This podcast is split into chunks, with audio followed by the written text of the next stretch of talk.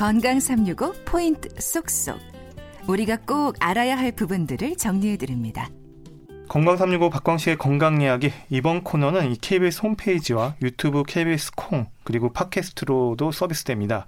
오늘은 발 건강을 주제로 고려대 구류병원 정형외과 김학준 교수와 함께합니다. 교수님 그러면 이번엔 족저근막염에 대해서 알아보겠는데요.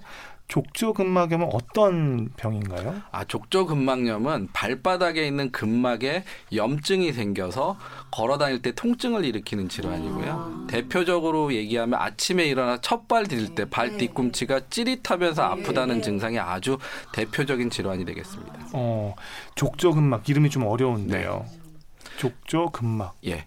족저라는 건 발바닥이라는 의미고요. 근막이라는 거는 어 발바닥에는 근육이 되게 많거든요. 네 개 층의 근육이 있는데 그 근육을 싸고 있는 막들이 뭉쳐서 단단한 띠처럼 형성된 거를 족저근막이라고 그러고 거기에 염증이 생기는 걸 족저근막염이라고 얘기를 합니다.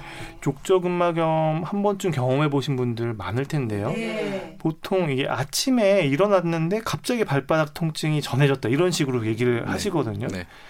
이 아침이어야 되는 이유가 있나요? 아 왜냐하면 우리가 밤에 자는 동안은 근육이 릴렉스 됩니다. 그러니까 아, 이완이 되게 되거든요. 네. 근육이 풀어진 상태에서 지내면은 족적 근막이라고 하는 게 근 근육이 풀어져 있으니까 굉장히 느슨해져 있겠죠. 네. 느슨해져 있는 상태에서 발을 딱 디디게 되면 늘어나게 됩니다. 갑자기. 네.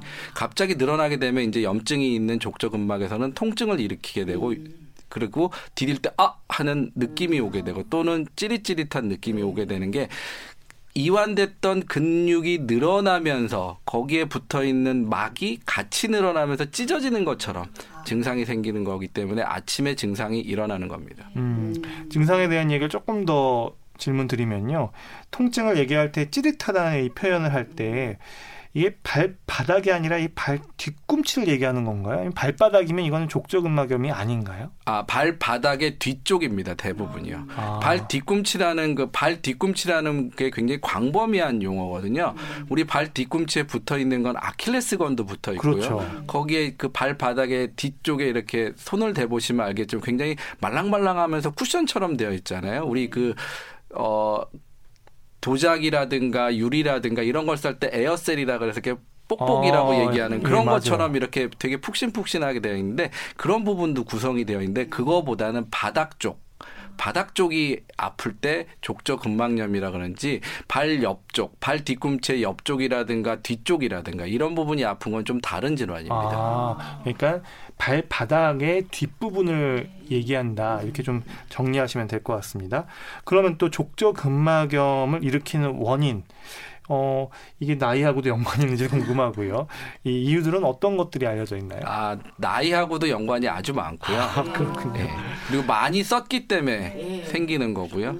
족저근막 염이라 그래서 제가 염증이라고 말씀드렸는데 실제로는 염증 세포를 발견할 수는 없습니다. 우리 몸을 구성하는 구성 성분이 콜라겐이거든요. 네. 요새는 뭐 콜라겐 팩도 있고 콜라겐 먹는 것도 있고 굉장히 뭐 얼굴을 위해서 투자를 많이 하시는데 사실은 우리 족저근막의 구성 성분 성분의 가장 중요한 게 콜라겐입니다. 그래서 나이랑 관련이 있다는 건 그 콜라겐이 변성되는 변질되는 거예요. 그러니까 우유가 썩듯이 변질되는 거기 때문에 그 변질되는 거가 콜라겐이 변질이 되면 탄력을 잃게 되니까 잘 늘어나지 않겠죠. 어, 네. 그리고 우리 고무줄을 늘렸다 줄였다 늘렸다 줄였다 아주 막 반복하면 고무줄이 이렇게 찍 늘어나는 거. 예, 탄성을 잃어버리죠. 예, 탄성을 잃어버리는 찍 늘어나는 그런 거가 바로 족저 근막염의 원인이 되겠습니다. 음, 그러면 이게 체중 비만이나 아니면 신발과도 연관이 있을 수가 있나요? 네. 체중 비만과 굉장히 연관이 많고요. 아, 저는 족저 근막염 때문에 힘들어요. 근데 좀 이렇게 몸집이 나가시는 분 좀 체중을 좀 빼보십시오. 그러면 굉장히 증상이 좋아집니다. 아. 왜냐하면 우리 몸은 걸어 다닐 때 우리 체중의 여섯 배 정도, 뛰어다닐 때 열두 배 정도를 지탱을 하거든요. 음. 그렇기 때문에 그거를 온몸으로 받아야 되기 때문에 사실 족저근막이 일을 많이 합니다.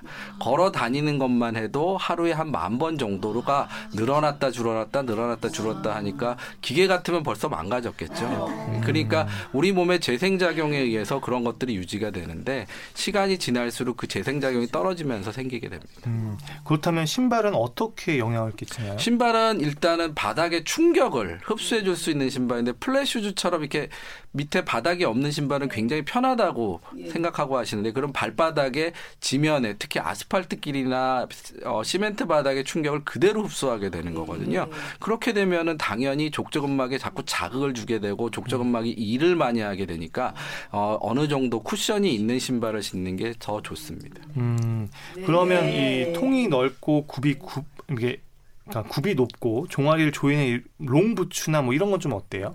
롱부츠 같은 경우에 우리 족저 근막이 그 아킬레스건하고 같이 움직이거든요. 걸어 다닐 때. 그렇기 때문에 종아리를 조이게 되면 아킬레스건의 움직임이 줄어들게 되겠죠. 그리고 네. 줄어들게 되는 경우가 있기 때문에 아킬레스건의 주, 움직임을 줄이면 족저근막이 늘어났다 줄어들었다 아. 하는 것도 줄어들게 됩니다. 그러니까 롱부츠 같은 경우는 종아리를 꽉 조이게 되면 오히려 아킬레스건에 문제가 생기는 것도 같이 있지만 족저근막염도 유발하게 됩니다. 네. 그럼 반대로 이 통이 넓고 굽이 거의 없는 어그부츠라는 건 좀 어때요? 어그부츠는 사실은 쿠션이 별로 없어서요. 네. 그 어그부츠 같은 경우에는 쿠션 텐션이 좀 있는 어그부츠들도 있습니다. 그러니까 그런 것들은 오히려 도움이 되겠죠. 음, 그럼 어떤 신발 신어야 될까요? 편한 신발이 제일 좋습니다.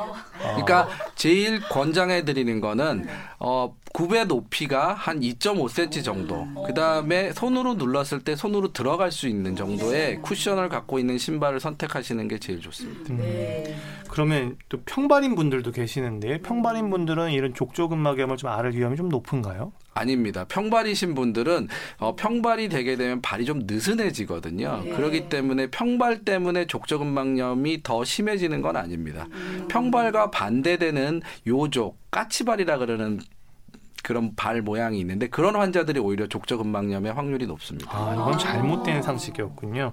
그러면 증상이 있을 때 대부분 병원에 가기보다 일단은 뭐 집에 있는 소염제부터 뭐 집어 들기 마련인데 이 소염제가 도움이 될까요? 예, 소염제가 도움은 됩니다. 왜냐하면 통증이라든가 염증 있는 부분을 어느 정도 줄여줄 수 있기 때문에 소염제가 확실히 도움은 되고 있습니다. 음, 그러면 이 족저근막염이 이것도 통증을 방치하면 만성화가 될 수 있는 건지 그렇다면 또 수술이 이것도 필요한 건지 궁금한데요.